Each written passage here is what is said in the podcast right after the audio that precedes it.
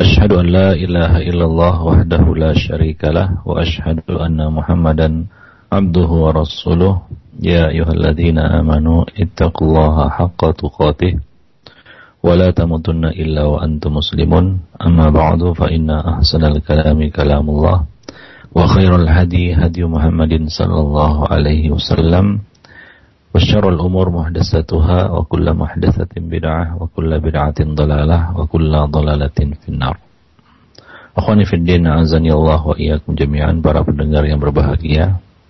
Alhamdulillah segala puji bagi Allah Subhanahu wa taala. Pada pagi ini kita dapat bertemu kembali di dalam majelis yang secara rutin telah kita adakan. Sebagaimana biasa kita membahas masalah-masalah yang berkaitan dengan dosa besar. Dan uh, pada pagi ini insya Allah kita akan meneruskan pembahasan kita pada Al-Kabiratu Al-Khamisatu Wal-Arba'un dosa besar yang ke-45 yaitu Al-Ghadar wa Adamul Wafa bil Ahad. Melanggar perjanjian dan tidak menepati janji ini adalah salah satu di antara perkara-perkara diancam oleh Allah Subhanahu wa taala dan rasulnya. Allah Subhanahu wa taala telah memerintahkan kita untuk menepati perjanjian. Allah Subhanahu wa taala berfirman, "Wa aufu bil ahdi. Innal ahda kana mas'ula." Dan penuhilah janji, sesungguhnya janji itu pasti diminta pertanggungjawabannya. Surat Al-Isra ayat 34. Ikhwanifiddin, memenuhi janji adalah salah satu bentuk akhlak mulia yang harus dimiliki oleh seorang mukmin. Apabila seseorang menanggalkan sifat ini, berarti ia telah meletakkan sifat kemunafikan dalam dirinya. Rasulullah sallallahu alaihi wasallam bersabda, "Ayatul munafiki salat." Ciri-ciri orang munafik itu ada tiga. Salah satunya adalah wa idza wa'ada akhlaf. Apabila berjanji, ia tidak menepatinya apabila berjanji ia tidak menepatinya. Di dalam riwayat lain Rasulullah sallallahu alaihi wasallam bersabda, "Arba'un man kunna fihi kana munafiqan khalisan." Wa man kanat fihi khaslatun minhunna kanat fihi khaslatun minan nifaq hatta yada'aha. Ada empat perkara yang apabila ada pada diri seseorang maka ia adalah seorang munafik yang sejati. Apabila salah satunya ada pada seseorang, maka pada dirinya ada ciri-ciri kemunafikan, sifat-sifat kemunafikan, hingga ia meninggalkannya. Salah satunya adalah Nabi mengatakan, wa idza ahada ghadar. Apabila dia membuat perjanjian, dia melanggarnya, dia mengikarinya dia melanggar perjanjian. Nah ini adalah salah satu di antara ciri-ciri kemunafikan. Di dalam satu riwayat ditambahkan wa insol wa insalla wa insama wa za'ama annahu muslim. Meskipun ia berpuasa, meskipun ia mengerjakan salat dan ia mengklaim bahwa dirinya adalah seorang muslim. Dalam riwayat lain dikatakan wa qala inni muslim. Meskipun ia mengatakan bahwa dia adalah seorang muslim. Jadi ini merupakan ciri-ciri yang sangat tampak pada diri orang munafik, yaitu melanggar perjanjian. Jadi menepati janji adalah budi luhur yang mutlak dibutuhkan dalam kehidupan bermasyarakat, di dalam bergaul, di dalam bersahabat, di dalam berinteraksi dengan sesama manusia. Dengan sifat ini akan terbina tali kepercayaan ya antar anggota masyarakat dan dapat mengukuhkan semangat saling tolong menolong. dan sifat menepati janji ini adalah merupakan kombinasi gabungan dari sifat jujur dan adil. Sedangkan khianat adalah kombinasi atau gabungan dari sifat dusta dan zalim. Sebab menepati janji ini merupakan buah dari kejujuran, ya merupakan bukti kejujuran dalam perkataan dan dalam tindakan. Kejujuran dalam perkataan dan kejujuran dalam tindakan. Sedangkan khianat merupakan gabungan dari kedustaan dalam ucapan dan kedusta, kedustaan dalam perbuatan. Jadi sifat menepati janji ini ya, Khonifuddin para pendengar yang ber, berbahagia merupakan salah satu keistimewaan yang dimiliki oleh umat manusia. Barang siapa yang meninggalkan sifat ini dari dirinya, maka sama saja ia telah melepaskan sifat peri kemanusiaan dari dalam dirinya. Ya, di samping itu, sifat memenuhi janji ini merupakan bagian dari keimanan merupakan bagian dari keimanan, merupakan bukti ya dari keimanannya. Allah Subhanahu wa taala ya telah menganjurkan kita dan menyuruh kita untuk menepati perjanjian tersebut. Wa aufu bil ahdi innal ahda kana mas'ula. Dan tepatilah perjanjian. Sesungguhnya perjanjian itu akan dimintai pertanggungjawabannya ya pada hari kiamat kelak. Ikhwani fiddin azani Allah wa iyyakum jami'an. Jadi memenuhi janji ini adalah e, buah dari keimanan, merupakan tanda keimanan seseorang. Dan e, memenuhi janji ini juga merupakan salah satu penopang yang akan memperkuat hubungan antara sesama manusia. Sebab manusia adalah makhluk sosial yang pasti akan saling membutuhkan satu sama lainnya, saling tolong menolong, saling bantu membantu, dan semua itu tidak akan tercapai jika tidak ada keinginan untuk saling menepati janji. Jika tidak ada keinginan untuk saling memenuhi janji, niscaya manusia akan menjauh satu sama lainnya. Ya, tidak ada persaudaraan dan persahabatan yang akan bertahan ya apabila diwarnai dengan ya memungkiri perjanjian, ya memungkiri janji ya karena satu perkara yang sangat tidak mengenakkan adalah ya diberi janji-janji kosong. Ikhwanifiddin rahimani wa rahimakumullah jami'an Para pendengar yang berbahagia Sifat memenuhi janji ini dapat kita bagi menjadi beberapa bagian Pertama memenuhi janji kita terhadap Allah subhanahu wa ta'ala Ya Janji kita terhadap Allah subhanahu wa ta'ala di mana kita telah berjanji di hadapan Allah subhanahu wa ta'ala Ketika Allah subhanahu wa ta'ala meminta perjanjian dari kita semua Alastu bi rabbikum Bala syahidana. Apakah bukankah aku ini adalah Rob kamu? Maka kita sama-sama berjanji di hadapan Allah Subhanahu wa taala semua anak cucu Adam Bala syahidana. Benar ya Allah kami berjanji. Ya, kami berjanji untuk mentauhidkanmu, untuk mengesak, mengesakanmu di dalam segala aktivitas ibadah yang kami lakukan. Itu janji kita kepada Allah Subhanahu wa taala. Dan janji itu kerap kali dan selalu kita senantiasa kita uh, ulang-ulang, kita perbaharui. Ya kita menyatakan iya karena abudu wa iya karena stain. Kita menyatakan la ilaha illallah. Jadi itu perjanjian kita terhadap Allah Subhanahu wa taala yang harus kita penuhi. Ya maka dari itu ya, Az-Zujjaj ketika menafsirkan firman Allah Subhanahu wa taala wa aufu bil ahdi innal ahda kana mas'ula Az-Zajjad mengatakan kullu ma amara Allah bihi wa naha wa naha anhu fahuwa minal ahad. Wa qala Allah Ta'ala ya ayyuhalladzina amanu awfu bil uqud. Az-Zujjaj mengatakan tiap-tiap yang yang diperintahkan oleh Allah Subhanahu wa taala, segala sesuatu yang diperintahkan oleh Allah Subhanahu wa taala dan yang dilarang olehnya itu termasuk di dalam perjanjian. Itu termasuk al-ahdu. Itu termasuk perjanjian.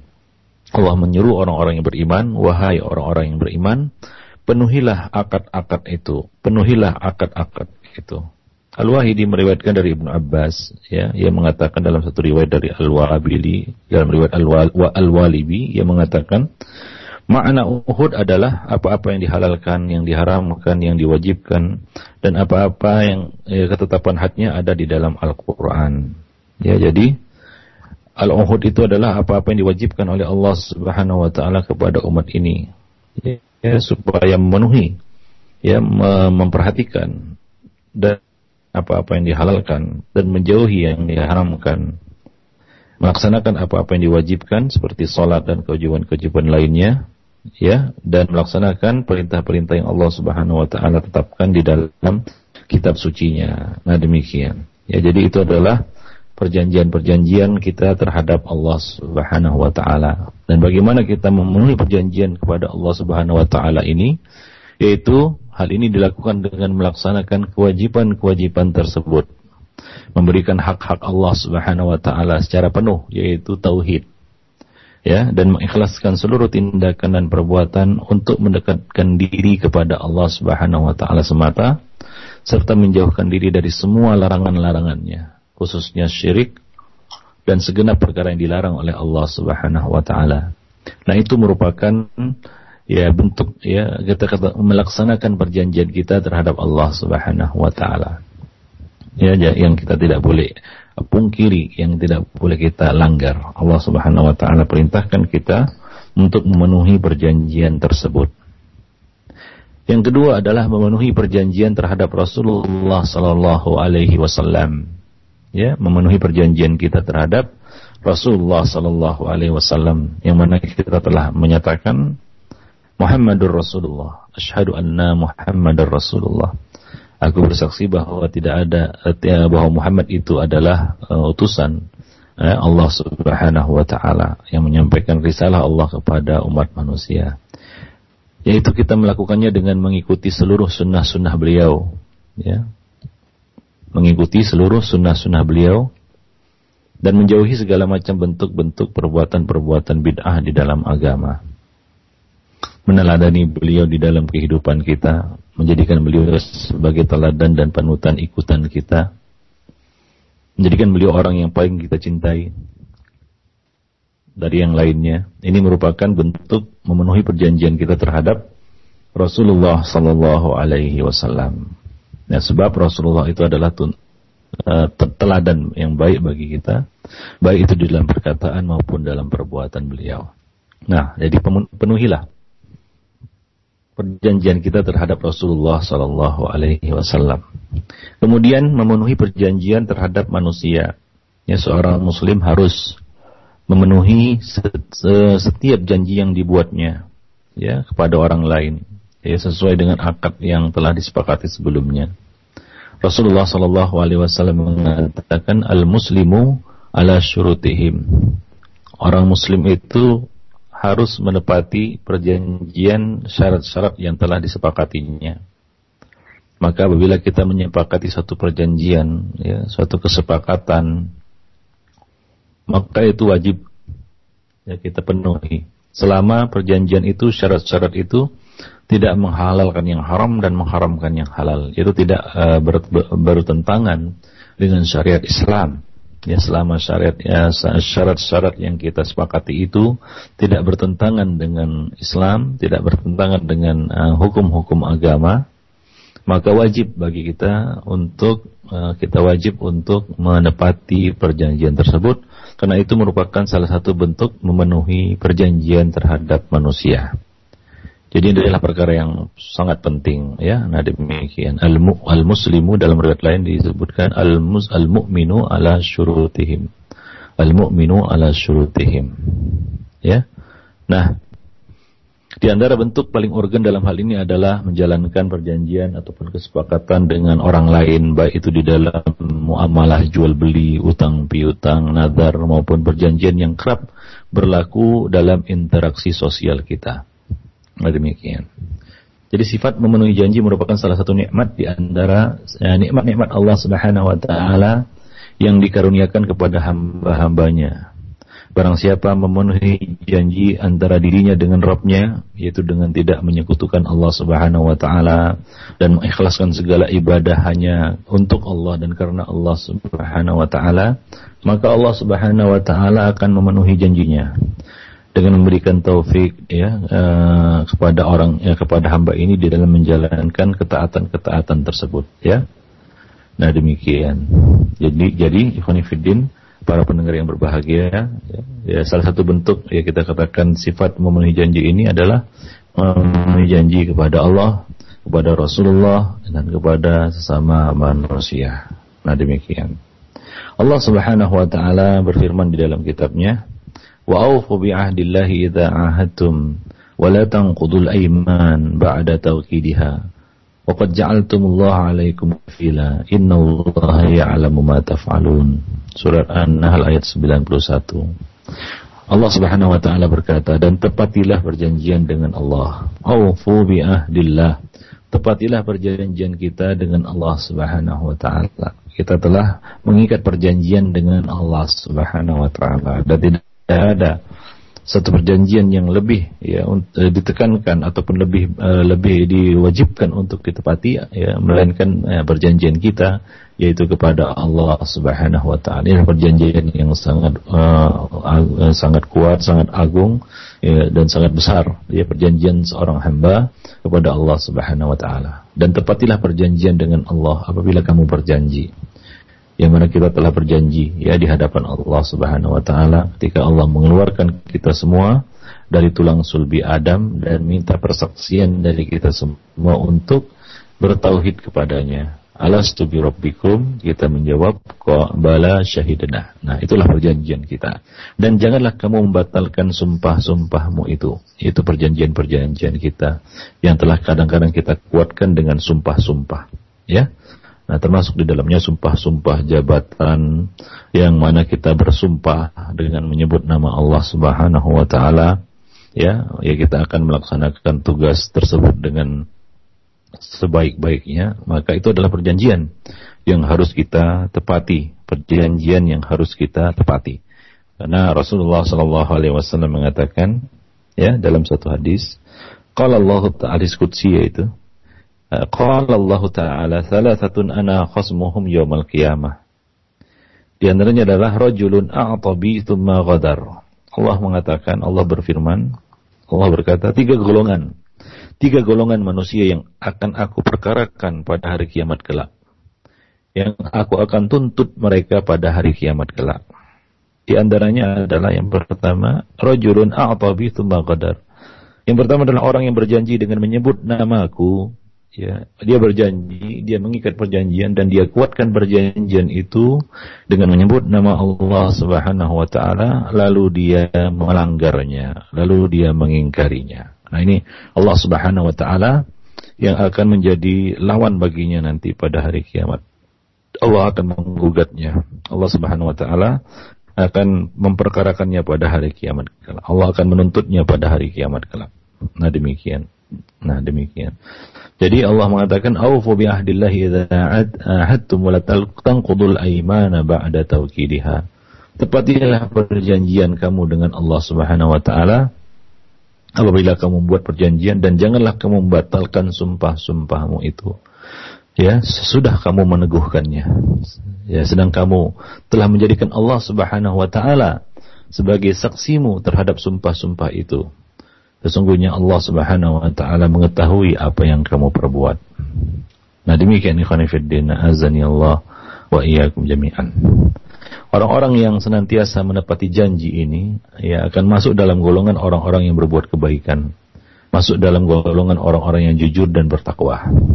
Allah Subhanahu wa taala telah memaparkan beberapa sifat orang-orang yang biasa berbuat baik. Ya, Allah Subhanahu wa taala mengatakan, "Laisal birr أن تولوا وجوهكم قبل المشرق والمغرب ولكن البر من آمن بالله واليوم الآخر والملائكة والكتاب والنبيين وآتى المال على حبه ذوي القربى واليتامى والمساكين وابن السبيل والسائلين وفي الرقاب وأقاموا الصلاة وآت وآت وآت وآت الزكاة والموفون بأهدهم إذا آهدوا والموفون بأهدهم إذا آهدوا. Bukanlah menghadapkan wajahmu ke arah timur dan ke arah barat itu suatu kebaikan. Akan tetapi sesungguhnya kebaikan itu adalah beriman kepada Allah, kepada hari kemudian, kepada malaikat-malaikat, kepada kitab-kitab, kepada nabi-nabi, dan memberikan harta yang dicintainya kepada kerabatnya, kepada anak-anak yatim, kepada orang-orang miskin, membantu kaum musafir yang membutuhkan pertolongan, memberikan kepada orang yang meminta-minta dan memerdekakan hamba sahaya, mendirikan salat dan menunaikan zakat, Dan salah satunya adalah dan orang-orang yang menepati janjinya apabila ia berjanji.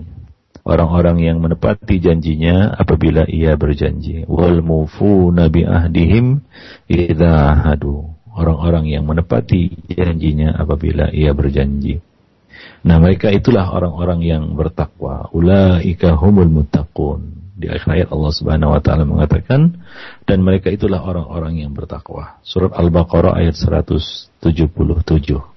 Nah demikian ikhwanifiddin para pendengar yang berbahagia. Jadi kebaikan itu salah satunya adalah ya si ciri-ciri orang yang berbuat kebaikan itu adalah orang-orang yang menepati perjanjian-perjanjian mereka yang menepati perjanjian-perjanjian mereka ya dan Allah Subhanahu wa taala ya eh, akan memberikan ya, balasan ya bagi orang-orang yang suka menepati janji atau senantiasa menepati janji. Ya Allah Subhanahu wa taala akan memberikan balasan ya berupa kebaikan di dunia maupun di akhirat.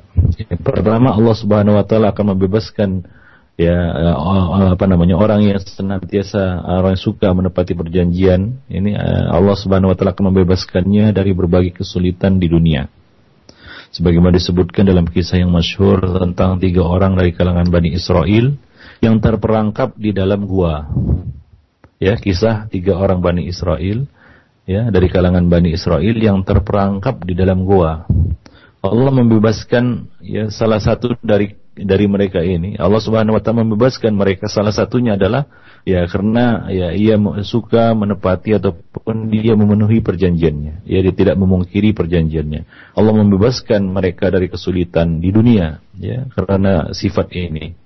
Ya salah seorang dari mereka berkata ya Allah sesungguhnya saya pernah memperkerjakan beberapa orang saya telah memberi uh, semua upah mereka. Kecuali satu orang yang belum ya meninggalkan upahnya ya yang belum apa namanya mengambil upahnya ya. Dan dia meninggalkan dia meninggalkan pekerjaannya dan belum mengambil upahnya. Lalu saya pun mengelola dan mengembangkan upahnya itu hingga menjadi berlipat-lipat. Selang beberapa waktu orang itu mendatangi saya dan berkata wahai hamba Allah berikanlah upah kerjaku waktu itu saya menjawab apa yang aku aku mengatakan kepadanya Ya, apa yang kamu lihat sekarang ini adalah hasil upahmu. Berupa, berupa unta-unta, sapi-sapi dan kambing-kambing dan budak sahaya ini. Nah, kata kata majikan ini. Ya, kata orang ini. Ia berkata, janganlah kamu memperolok-olok diriku. Maka ia mengatakan, sungguh aku tidak sedang orang itu berdoa kepada Allah Subhanahu wa taala, "Ya Allah, jika aku melakukan hal itu benar-benar demi mencari ridhamu, maka keluarkanlah kami dari perangkap ini dari gua ini. Maka batu besar itu pun kemudian bergeser hingga mereka bertiga bisa keluar dengan selamat. Nah demikian. Jadi orang ini menepati perjanjiannya, ya dengan ya kita katakan buruhnya dengan pekerjanya. Ia tidak mencuranginya, ia tidak mengambil uh, hak orang lain. Baik, kita akan meneruskan apa namanya pembahasan kita. Yang kedua adalah Allah Subhanahu wa taala akan memberikan kedudukan yang tinggi pada hari kiamat bagi orang-orang yang senantiasa menepati janji. Allah dalam hal ini Rasulullah sallallahu alaihi wasallam bersabda, "Ulaika khiyaru ibadillahi indallahi yaumil qiyamah, al-mufuna ya al-mufuna al-mutibun. Hamba-hamba pilihan Allah di sisinya ada pada hari kiamat nanti adalah orang-orang yang senantiasa menepati janji. Ya dan al-mutibun dan orang-orang yang berlaku baik. Orang-orang yang senantiasa berlaku baik dan orang-orang yang senantiasa menepati perjanjiannya ya ulaika khiyaru ibadillahi indallahi yaumal qiyamah al-mufuna al-mutibun orang-orang yang menepati janji dan orang-orang yang suka berbuat baik adalah hamba-hamba pilihan Allah Subhanahu wa taala di sisinya nanti pada hari kiamat. Sebaliknya, orang-orang yang memungkiri perjanjian, orang-orang yang senantiasa langgar perjanjiannya, Allah Subhanahu wa taala akan menghinakannya pada hari kiamat. Yaitu Allah Subhanahu wa taala akan memajangkan bagi mereka bendera liwa ya. Nabi SAW mengatakan likulli ghadirin liwa'un yaumal qiyamah. Yuqalu hadhihi ghadratu fulan ibni fulan. Pada hari kiamat kala maka setiap penipu, ya setiap orang yang suka melanggar perjanjiannya akan memiliki bendera dan akan dikatakan ya, inilah pengkhianatan fulan bin fulan. Inilah pengkhianatan fulan bin fulan. Ya Allah Subhanahu wa taala akan eh, apa namanya menghinakannya nanti pada hari kiamat dan akan membeberkan pengkhianatannya. Allah Subhanahu wa taala akan menunjuk melakukan pengkhianatannya di hadapan makhluk pada hari kiamat nanti. Ya, nah demikian. Sebaliknya hamba-hamba yang menepati janji ya akan mendapatkan kedudukan yang tinggi di sisi Allah Subhanahu wa taala pada hari kiamat. Ulaika khiyaru ibadillahi 'indallahi yaumil qiyamah. Mereka lah orang-orang yang uh, akan menjadi hamba-hamba pilihan Allah Subhanahu wa taala nantinya di ya, pada hari kiamat. Nah demikian ya khonifuddin rahimat Allah jami'an. Kemudian yang ketiga Allah Subhanahu wa taala akan menyediakan surga Firdaus bagi hamba-hambanya yang senantiasa menepati janji. Nah ketika menyebutkan sifat-sifat orang-orang yang beriman yang akan mewarisi Jannatul Firdaus ya Allah mengatakan walladzina hum li amanatihim wa ahdihim raun dan orang-orang yang senantiasa memelihara amanat-amanat dan perjanjian-perjanjian yang dibuatnya dan Allah Subhanahu wa taala mengabarkan bahwa mereka akan mewarisi surga Firdaus dan mereka akan kekal di dalamnya ulaika humul warisun alladzina al-firdaus hum fiha khalidun. Mereka itulah orang-orang yang akan mewarisi ya, ya ini yang akan mewarisi surga Firdaus dan mereka akan kekal di dalamnya. Demikian ikhwan para pendengar yang berbahagia. Nah, itulah balasan yang Allah Subhanahu wa taala sediakan bagi orang-orang yang yang memenuhi yang yang apa namanya senantiasa menepati perjanjian-perjanjiannya Demikian khonifuddin rahimani wa rahimakumullah jami'an. Dan dalam hal ini Rasulullah sallallahu alaihi wasallam adalah teladan dan contoh bagi kita. Beliau adalah teladan yang baik. Laqad kana lakum fi Rasulillahi uswatun hasanah. Sungguh pada diri Rasulullah sallallahu alaihi wasallam itu terdapat suri teladan yang baik. Rasulullah adalah pemimpin orang-orang yang menepati janji. Beliau adalah teladan yang agung di dalam bab ini ya raja raja Romawi yaitu kis, uh, kaisar Romawi Heraklius pernah bertanya kepada Abu Sufyan yang waktu itu masih kafir ya tentang dakwah Rasulullah. Ia bertanya, apakah yang diperintahkan oleh Nabi itu? Maka Abu Sufyan menjawab, ia menyuruh kami agar beribadah hanya kepada Allah semata dan tidak menyekutukan Allah dengan sesuatu apa pun, tidak menyekutukannya dengan sesuatu apa pun. Ia melarang kami mengikuti para pendahulu dan nenek moyang kami yang menyembah berhala itu. Ia juga memerintahkan sholat, menganjurkan sodakoh, ya, menjaga kesucian diri, memenuhi janji dan menunaikan amanat. Nah itulah dakwah Nabi ya kepada orang-orang Makkah pada waktu itu. Dan Abu Sufyan mengetahuinya mengetahui isi dari dakwah Nabi Shallallahu Alaihi Wasallam. Ini adalah perkara yang yang sangat menonjol pada dakwah Nabi Shallallahu Alaihi Wasallam pada waktu itu. Ya apa kata Abu Sufyan pada waktu itu? Ya saat itu dia masih kafir ya masih musyrik ya ia menyuruh kami agar beribadah kepada Allah semata dan tidak berbuat syirik ia melarang kami mengikuti agama nenek moyang, tradisi nenek moyang kami yang menyembah berhala. Ia juga memerintahkan salat, beliau juga memerintahkan salat, memerintahkan bersedekah, menyuruh menjaga kesucian diri, kehormatan diri, menyuruh kami memenuhi perjanjian dan menyuruh kami untuk menunaikan amanah. Jadi itulah dia ya salah satu di antara isi dakwah Rasulullah sallallahu alaihi wasallam ya kepada umat manusia.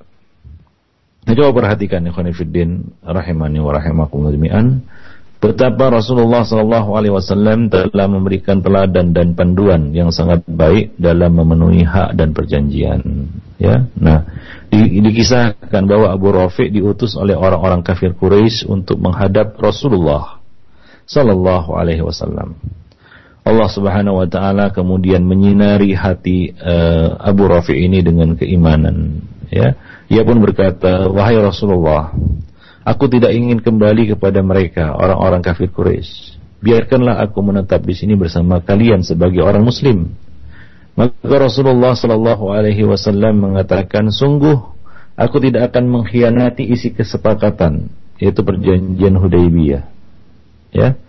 Dan aku tidak akan menahan utusan. Ya, walakin arji' kata Nabi, pulanglah kamu kepada mereka dengan aman. Fa in kana fi nafsika alladhi fi nafsika al'an farji' ilaina. Ya. Jika setelah kamu uh, setelah pulang kamu masih mendapatkan perasaan di hatimu seperti yang tengah kamu alami sekarang maka kembalilah kepada kami. Jadi coba lihat Rasulullah sallallahu alaihi wasallam ya tidak ingin untuk melanggar perjanjian. Ya tidak apa namanya tidak apa kata beliau sungguh aku tidak akan pernah mengkhianati isi kesepakatan isi perjanjian Nah, Abu Rafi' lalu menceritakan, maka aku pun pulang, aku aku pulang kemudian menghadap Nabi lagi dan meluk Islam. Ya, jadi coba lihat Abu Rafi' pulang ke Makkah kembali. Nah begitulah dia isi perjanjian dari Hudaybiyah. Nah demikian setelah pulang, yang kemudian kembali lagi kepada Nabi ya dan akhirnya dia memeluk Islam. Ya Abu Rafiq, Abu Rafiq demikian. Nah Hudzaifah bin Yaman radhiyallahu anhu juga menceritakan bahwa dirinya ingin sekali ikut dalam perang Badar. Akan tetapi ada satu hal yang membuatnya terhalang ikut serta dalam perang Badar, yaitu sebuah janji yang pernah diucapkannya kepada kaum kafir Quraisy. Ia menceritakan, ketika aku dan ayahku, yaitu Husail pergi dari Mekah menuju Madinah, kaum kafir Quraisy menangkap kami. Mereka bertanya, kalian pasti keluar ke Mekah karena ingin memenuhi ingin menemui Muhammad. Kami pun menjawab, tidak. Kami tidak hendak menemui Muhammad. Kami hanya ingin pergi ke Madinah. Mereka kemudian meminta kami berjanji atas nama Allah bahwa kami hanya hendak pergi ke Madinah dan tidak akan berperang di pihak Rasulullah sallallahu alaihi wasallam atau membantu kaum muslimin. Maka kami pun menghadap Rasulullah dan menceritakan permasalahan yang sedang kami hadapi. Beliau menjawab, insarifa ya pergilah kalian pergilah kalian ya. Ya wa, wa nafilahum bi ahdihim wa nasta'inullah alaihim ya. Pergilah kalian ya. Pergilah. Ya kita harus memenuhi janji terhadap mereka kita akan meminta pertolongan Allah Subhanahu wa taala untuk menghadapi mereka ya, coba lihat Rasulullah sallallahu alaihi wasallam tidak menyertakannya di dalam perang Badar karena ia terikat perjanjian dengan kaum kafir Quraisy waktu itu. Nah demikian. Jadi Rasulullah SAW adalah ya adalah sosok teladan ya di dalam hal memenuhi perjanjian. Bukan hanya ya kepada ya kita katakan kaum muslimin, bahkan kepada orang-orang kafir sekalipun ya kalau kita mengikat satu perjanjian yang tidak melanggar hukum Allah dan Rasulnya maka kita harus memenuhi perjanjian tersebut. Aisyah radhiyallahu anha meriwayatkan bahwa Rasulullah Shallallahu alaihi wasallam pernah membeli seekor atau beberapa ekor unta dari orang Arab Badui seharga satu wasak kurma yang telah dikeluarkan bijinya dan siap dimakan. Rasulullah Shallallahu alaihi wasallam kembali ke rumah untuk mengambil kurma tersebut. Namun beliau tidak menemukannya. Beliau pun keluar untuk menemui penjual itu dan berkata, "Wahai hamba Allah, Sungguh kami memang berniat membeli seekor atau beberapa ekor unta darimu dengan imbalan satu wasak kurma. Kami telah mencarinya namun kami, tidak kami temukan. Ya. Kami tidak menemukannya, kami tidak mendapatinya. Maka orang Arab Badui itu berkata, dia telah bohong. Ya, orang Muslim yang bersama Nabi Shallallahu Alaihi Wasallam membentak Badui itu seraya berkata, celaka kamu. Semoga Allah Subhanahu Wa Taala lekas mencabut nyawamu. Apakah mungkin utusan Allah berlaku curang dan berdusta? Maka Rasulullah sallallahu alaihi wasallam berkata, ya. Ya, da'uh, biarkanlah dia. Perkataannya ini ada benarnya. Kemudian Rasulullah sallallahu alaihi wasallam ya, kemudian kembali dan berkata, "Wahai hamba Allah, Sungguh kami hendak membeli ya, beberapa untamu dan kami mengira bahwa kami memiliki uh, kurma yang telah kami ya, sebutkan kepadamu sebagai alat pembayarannya. Nah, kami telah mencarinya namun kami tidak menemukannya. Ya, orang Arab itu orang Arab Badu itu eh, kembali berkata, dia telah membohongiku. Maka ya apa namanya? Uh, kaum muslimin yang uh, bersama Nabi wasallam membentak Arab Badu itu dan berkata semoga Allah Subhanahu wa taala ya, segera atau lekas mencabut nyawamu. Apa mungkin utusan Allah berlaku curang dan berkata dusta? Maka Rasulullah kembali berkata, "Dauhu, biarkanlah dia perkataannya itu ada benarnya." Nah, Rasulullah SAW mengulangi perkataannya dua atau tiga kali. Nah, ketika memandang bahwa Arab Badu itu tidak bisa menerima, maka beliau berkata, "Pergilah menemui Khuwailah binti Hakim bin Umayyah dan katakanlah kepadanya Rasulullah SAW menanyakan, Apakah kamu memiliki satu wasa korma yang tersimpan? Jika kamu memilikinya, izinkanlah kami meminjamnya hingga datang waktu kami mengembalikannya insya Allah. Nah demikian. Lalu orang itu uh, pergi ke rumah Khuwailah dan melaksanakan perintah Rasulullah Sallallahu Alaihi Wasallam.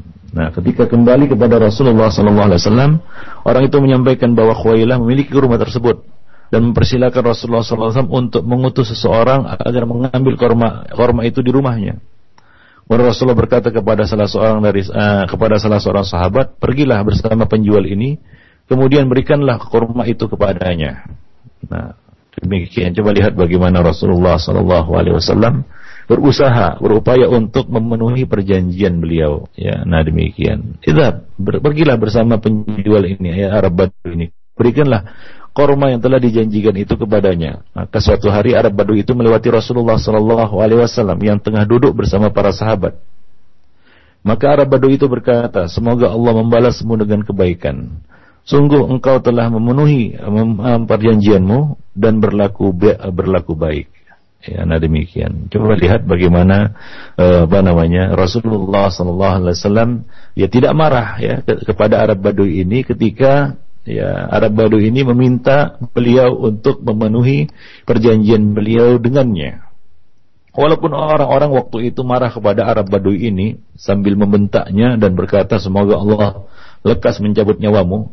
Ya, apa mungkin utusan utusan Allah berlaku curang dan berkata dusta? Coba tapi coba lihat Rasulullah SAW berkata kepada para sahabat, biarkanlah dia ya perkataannya itu benar. Ya dia menuntut ya apa namanya perjanji apa perjanjian yang telah dibuat denganku. Nah demikian.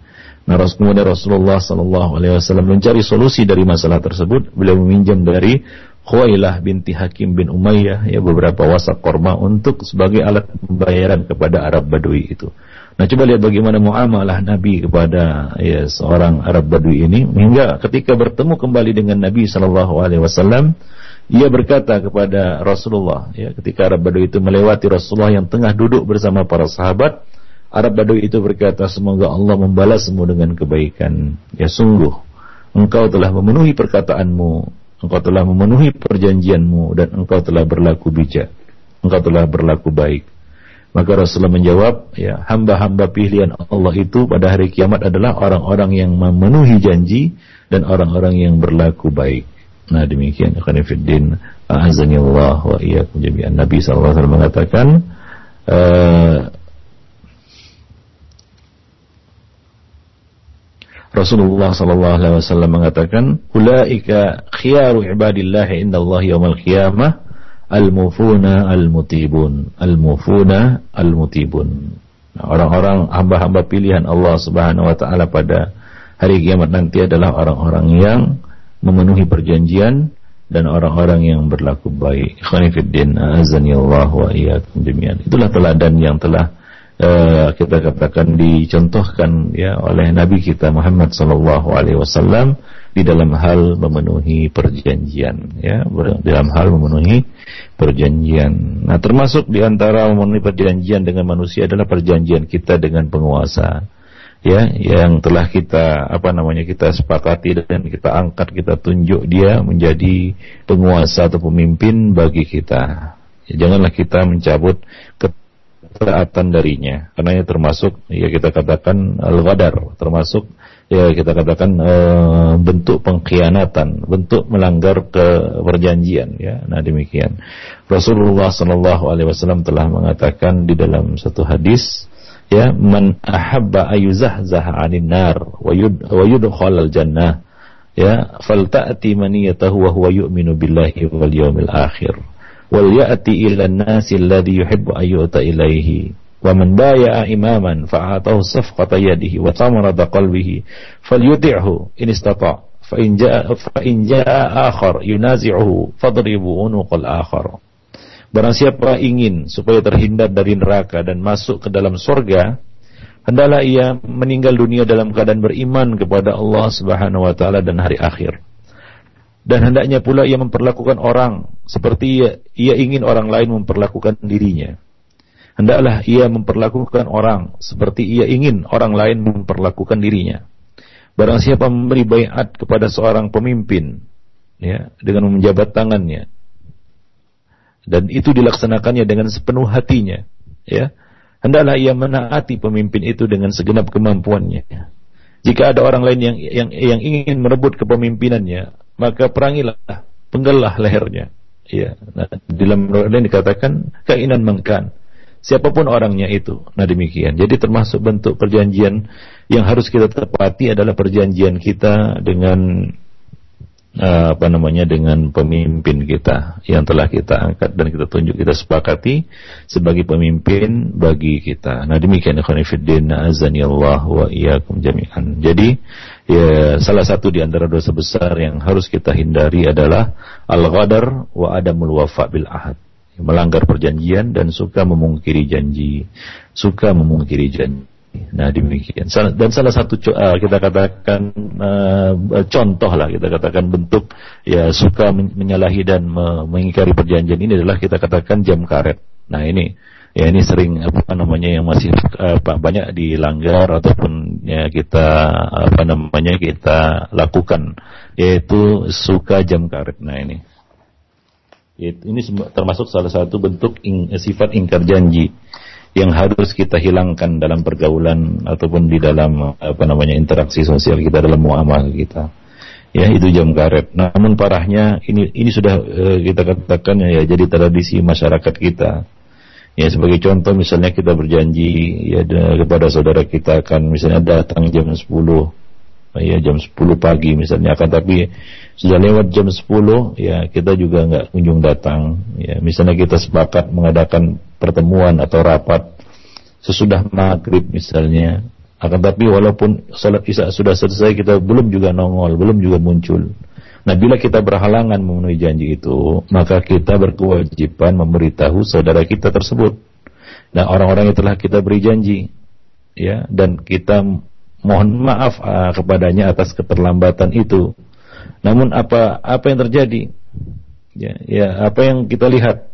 Banyak orang-orang yang telah melanggar perjanjiannya ini tanpa rasa bersalah. Ya ya kita katakan melanggar perjanjian-perjanjian tersebut. Nah demikian. Tidakkah kita berpikir bagaimana kesalnya orang lain terhadap kita? Nah jadi ini ya, dan salah satu yang sering terjadi juga adalah banyak mengumbar janji ke sana sini Nah, tapi tidak ada satupun janji yang direalisasikan. Nah, ini tentunya akan membuat jemu dan kesal ya orang lain ya orang akan menjauh dan persahabatan pun akan renggang. Nah, dan ketahuilah tidak ada yang lebih ya meletihkan selain menunggu janji-janji kosong. Nah, demikian. Nah, nah itulah dia Ikhwanifiddin rahimani wa rahimakumullah jami'an Ya kajian kita pada hari ini berkaitan dengan Al-Kabair Al-Kabiratu Al-Khamisatu Wal-Arbaun Dosa besar yang ke-45 adalah Al-Ghadar wa adamul wafa bil ahad ya melanggar perjanjian dan suka memungkiri janji. Nah, mudah-mudahan Allah Subhanahu wa kita dari sifat-sifat yang buruk ini. Nah, demikian saja ya lebih dan kurang saya mohon maaf aku qouli hadza astaghfirullah li muslimin innahu huwal ghafurur rahim. Nah, sekarang jazakallahu khairan. Barakallahu fiik Pak Ustaz dan Demikian ya khutaliman rahimani warahmatullah pendengar di Roja di mana pun Anda berada. Materi yang telah disampaikan oleh Ustaz mudah-mudahan bermanfaat bagi kita semua. Dan untuk selanjutnya akan kami buka sesi tanya jawab. Dan untuk kesempatan pertama akan kami angkat pertanyaan yang sudah masuk melalui pesan singkat Ustaz ya ada pertanyaan dari Ismi di Jakarta Ustaz Assalamualaikum warahmatullahi wabarakatuh Barakallahu fiqh Ya Ustaz, uh, saya sudah ta'aruf dengan seorang pemuda dan saya telah berjanji untuk mau menikah dengannya. Namun setelah ke depannya saya ketahui ternyata uh, beliau bukanlah seorang uh, yang multazim terhadap sunnah atau beriltizam terhadap sunnah. Nah, uh, kemudian saya ragu untuk menikahinya. Apakah saya berdosa dan apakah ada kafaratnya jika saya membatalkannya? Mohon nasihatnya Ustaz. Nah tentunya ikhwanifiddin azanillah wa ayyakum jami'an nasihat pertama adalah jangan suka memberi janji. Itu yang pertama. Nah, yang mana kita belum tahu lagi apakah kita bisa menepati janji itu. Jadi hindarilah banyak memberi janji ya, kepada orang lain, memberi harapan ansor kata uh, kata orang sekarang, angin sorga kan begitu ya. Nah, padahal kita belum tentu dapat memenuhi perjanjian itu. Nah, berkaitan dengan kasus ini, uh, kita ragu ya karena kita melihat ada hal-hal yang apa namanya yang uh, me, apa membuat kita ragu ya untuk menerimanya sebagai uh, calon uh, sebagai suami kita ya. Misalnya ada sifat-sifat yang buruk ya, akhlak-akhlak yang tidak baik atau agama yang kurang pada dirinya Ya maka ya pertama tentunya kita minta maaf kepadanya ya yang mana kita telah beri ya, janji sebelumnya kepadanya. Nah minta maaf kepadanya ya dan ini sangat perli, perlu ya untuk menjaga hubungan hablum minan nas kita dengannya ya. Nah ya dan minta mintalah uzur kepadanya. Ya minta maaf ya minta uzur yang memberikan alasan-alasan ya mengapa ya kita belum bisa menerima dirinya. Karena ini juga untuk kemaslahatan dia dan kemaslahatan kita. Nah demikian ya ya untuk kemaslahatan diri kita dan kemaslahatan dia karena juga dalam hal apa namanya me, me, memilih calon pasangan hidup ini tentunya harus ada kriteria kriteria yang hmm, harus ya wajib untuk dimiliki. Di antaranya adalah baik agama dan akhlaknya. Nah, kalau tidak baik agama dan akhlaknya ya tentunya pilihan ada di tangan kita ya untuk meneruskan atau tidak meneruskan. Yang jelas ya Nabi mengatakan fadfar bidatid din wa illa taribat yadak. Ya, uh, pilihlah orang yang bagus agamanya, kalau tidak maka ya kamu nasibmu akan uh, apa namanya celaka kamu akan celaka. Nah demikian. Jadi pilih, eh, coba lihat agamanya. Nah kalau ternyata setelah kita lihat agamanya kurang ya, dan ini meragukan hati kita, tinggalkan yang meragukan kepada yang tidak meragukan. Nah kalau kita sudah terlanjur memberikan janji, ya mintalah maaf, ya minta udur kepadanya, ya bahwa dia, eh, kita tidak belum bisa untuk menerima apa namanya dia sebagai ya, pendamping hidup kita. Nah, wallahu alam bisawab. Namun sebelum ya apa namanya eh, segala sesuatunya adalah ya pertama ya jangan suka memberi janji-janji kosong karena ya, tidak ada yang lebih menjengkelkan daripada eh, menunggu janji kosong. Nah, apalagi janji itu tidak ditepati.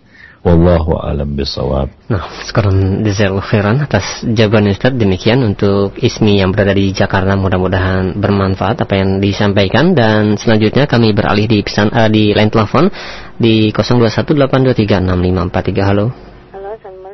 Waalaikumsalam warahmatullahi wabarakatuh. Dengan siapa di mana? Ibu Isi di Tambun. Ibu Isi. Iya. Ya, silakan. Mau tanya Ustaz kalau kita suka berjanji pada anak-anak gitu, misalkan dia ingin mainan terus untuk menenangkan dia saja gitu tiba nah iya nanti beli nanti beli gitu bagaimana hukumnya terus kalau yang kedua nah, kalau kita berjanji main ke rumah teman dengan insya Allah insya Allah gitu tapi tidak juga ditepati bagaimana hukumnya terima kasih Ustaz nah. Assalamualaikum Waalaikumsalam warahmatullahi wabarakatuh Ya, ini bagus pertanyaannya. Yang pertama adalah memberikan janji kepada anak-anak ini juga harus diperhatikan ya. Nah, tanpa terasa, ya apabila kita suka dan sering berjanji kepada anak-anak dan tidak kita tepati, maka akan terpahat di dalam jiwanya ya bahwa ya, memungkiri janji itu adalah suatu hal yang biasa. Karena ia lihat kebiasaan ini pada orang tuanya, maka dia pun merasa biasa untuk dia tidak memandang besar melanggar perjanjian itu. Ya, karena dia lihat orang tuanya juga sering memungkiri perjanjiannya dengan dirinya. Ini satu bentuk tarbiyah ataupun pendidikan yang sangat tidak baik. Maka jangan suka memberikan janji-janji yang tidak benar ya kepada anak-anak kita. Bahkan Nabi mengatakan ada seorang eh, wanita yang memanggil anaknya, "Ta'al sini, kemari, nanti akan aku berikan korma." Maka Nabi bertanya kepadanya, "Apakah kamu benar-benar akan memberikannya kepada kepada anakmu ini?" Ya, jika kamu apa namanya tidak memberikannya maka engkau tercatat sebagai satu seorang pendusta. Ya, nah seorang yang ber berdusta. Nah demikian khanifiddin azanillahu jami'an. Itu dari satu sisi, dari sisi yang berjanji orang tua, ya. Nah demikian. Dari sisi anak, nah anak itu akan merasa bahwa me melanggar perjanjian, melanggar janji itu bukanlah suatu hal yang serius, bukanlah suatu hal yang apa namanya yang berat besar, berat dia akan menganggap remeh perkara itu. Nah ini adalah satu kata-katakan bentuk eh, pendidikan yang sangat ya buruk Ikhwanifiddin para pendengar yang berbahagia. Jadi hindarilah ya suka apa namanya memberikan janji yang tidak kita tepati kepada anak-anak kita. Nah demikian. Jadi uh, bukan seperti itu untuk menenangkan anak ya. Bukan cara dengan cara itu kita mem, apa namanya mem, eh, menenangkannya atau supaya dia diam dan ternyata itu memberikan bekas yang buruk pada jiwanya. Nah demikian. Yang kedua mengenai insya Allah ya. Nah ini perlu juga kita ucapkan senantiasa kita ucapkan insya Allah.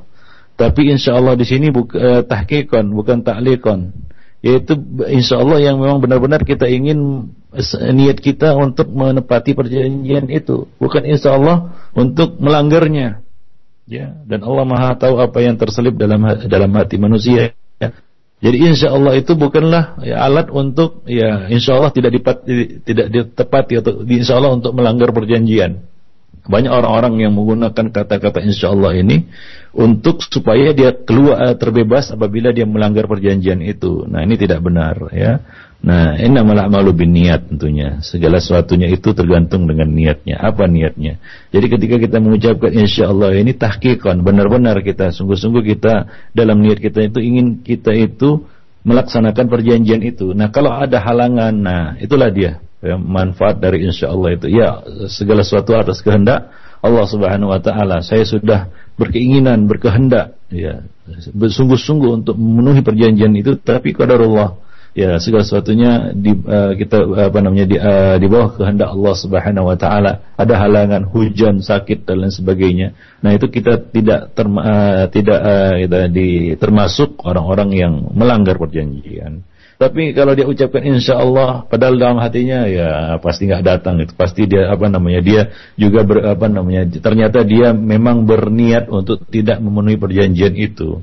Ya, maka di sini tidak ada apa namanya tidak ada uh, tidak ada faedahnya atau tidak manfaatnya dia apa namanya mengucapkan kata-kata itu sementara di dalam hatinya dia berniat untuk melanggar perjanjian itu. Nah, demikian ikhwan fillah. A'azani Allah wa iyyakum jami'an. Jadi sungguh-sungguhlah kita mengucapkan insyaallah itu dalam rangka kita ingin menepati perjanjian tersebut, bukan dalam rangka ingin melanggarnya. Lalu insyaallah dijadikan sebagai alat untuk apa namanya menutupi keburukan ini ataupun menutupi ke, ke apa namanya kejelekan niat kita tadi. Nah, ini tidak benar. Wallahu a'lam bishawab. Baik, eh, terima kasih banyak atas jawabannya Ustaz dan untuk selanjutnya kami beralih kembali di pesan singkat. Ya ada pertanyaan dari Bapak Hidayat di Cilengsi. Dan beberapa pertanyaannya beberapa pertanyaan yang lainnya yang senada itu mengenai janji seorang hamba kepada Allah Subhanahu wa taala. Dan diwakilkan dengan kisah beliau. Uh, Barakallahu fiik. Ya Ustaz saya mendapat uh, saya mendapat panggilan kerja di PTA dan saya bernazar jika saya berhasil untuk masuk ke PT tersebut maka saya akan puasa Daud selama satu tahun. Dan kodarullah e, ternyata tidak berhasil dan e, beberapa waktu kemudian saya diterima di PT B. Dan e, apakah nazar saya yang pertama tersebut masih berlaku sedangkan saya masuk bukan di PT A tapi di PT B dan apabila tidak dilaksanakan apakah ada kafaratnya Ustaz? Ya tentunya ini nadar nadar uh, nadar makruh sebenarnya seperti ini ya. ya kalau diterima baru puasa Daud. Eh, kalau nggak diterima nggak puasa. Nah ini nadar bakhil namanya, nadar orang bakhil. Ya nadar itu tidak seperti itu ya. Kita bernadar melakukan suatu hal yang sunnah, ya, hingga itu menjadi wajib dengan nadar tersebut, ya, tanpa mengaitkannya, tanpa ditaklik, ya, tanpa disyaratkan dengan apa-apa. Kalau saya lulus, saya bersedekah. Nah, kalau dia tidak lulus, ya dia tidak bersedekah. Nah, jadi sedekah saja. Saya bernadar untuk sedekah. Lulus gak lulus? Ya, nah demikian. Diterima gak diterima? Saya bernadar, eh, bernadar puasa Daud. Nah, lakukan puasa itu tanpa dikaitkan dengan apa?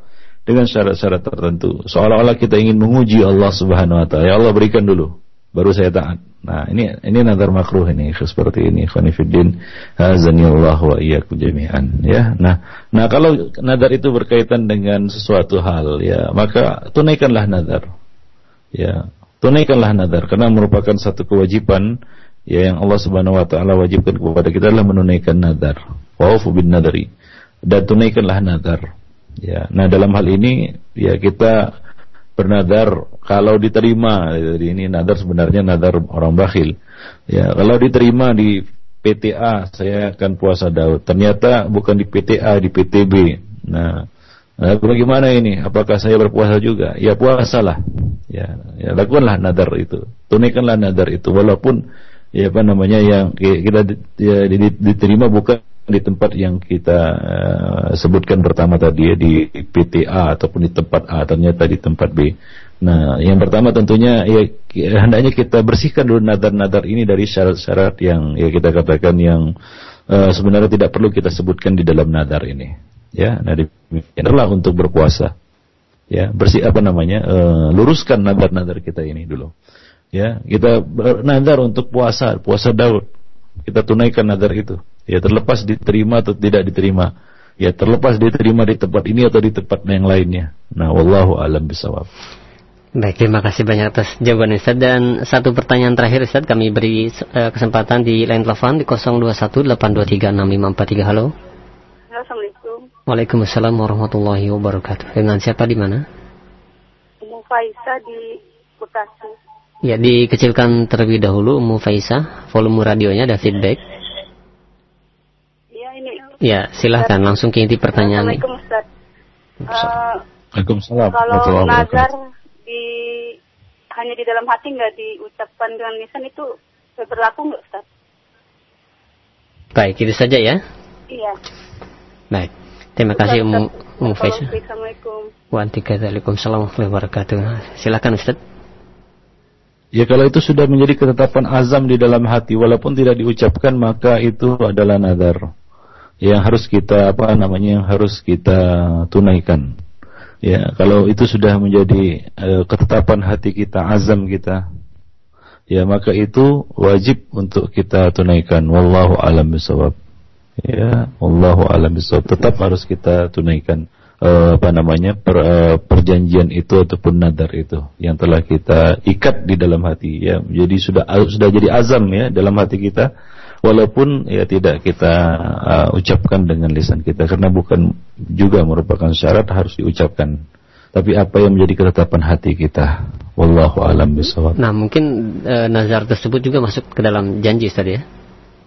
Iya janji dan Allah. mungkin uh, kembali kembali kepada hukum sendiri tersebut nazar secara umum itu hukumnya bagaimana Ustaz? Ya nazar hukumnya wajib untuk ditunaikan. Allah Subhanahu wa taala mengatakan wa aufu bin nadri dan tunaikanlah nazar itu ya. Jadi nazar adalah mewajibkan sesuatu yang sebelumnya tidak wajib.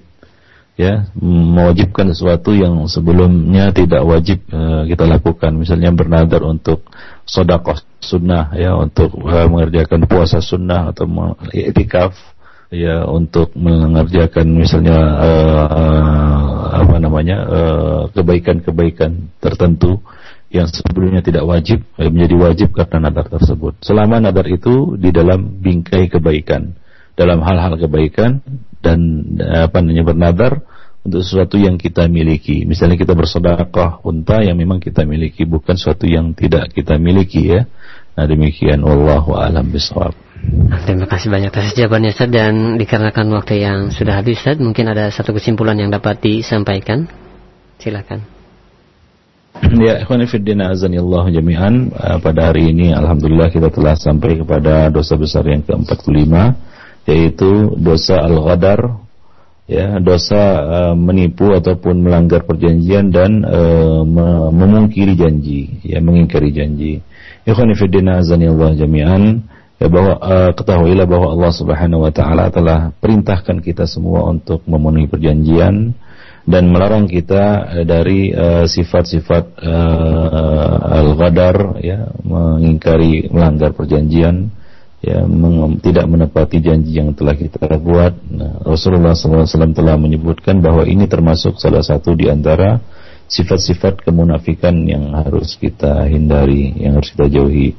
Ya ditambah lagi ya bagi orang-orang yang suka menipu dan suka melanggar perjanjian ini ya Allah Subhanahu wa taala akan uh, buatkan bagi mereka bendera dan Allah akan serukan di tengah-tengah manusia pada hari kiamat nanti Inilah ya khianat ataupun uh, pengkhianatan si fulan bin fulan dan Allah Subhanahu wa taala akan menggugatnya nanti pada hari kiamat. Itu orang yang telah berjanji dengan menyebut nama Allah lalu ia mengingkarinya. Nah, mudah-mudahan Allah Subhanahu wa taala menjauhkan kita dari sifat-sifat yang buruk ini dan menjadikan kita hamba-hamba yang yang memenuhi perjanjian baik itu kepada Allah perjanjian kepada Rasulnya maupun perjanjian antara sesama manusia. Nah demikianlah ikhwan fiddin uh, kajian kita pada hari ini. Allah a'lam bishawab. Aku luka lihada astagfirullah li wa lakum muslimin innahu huwal ghafurur rahim.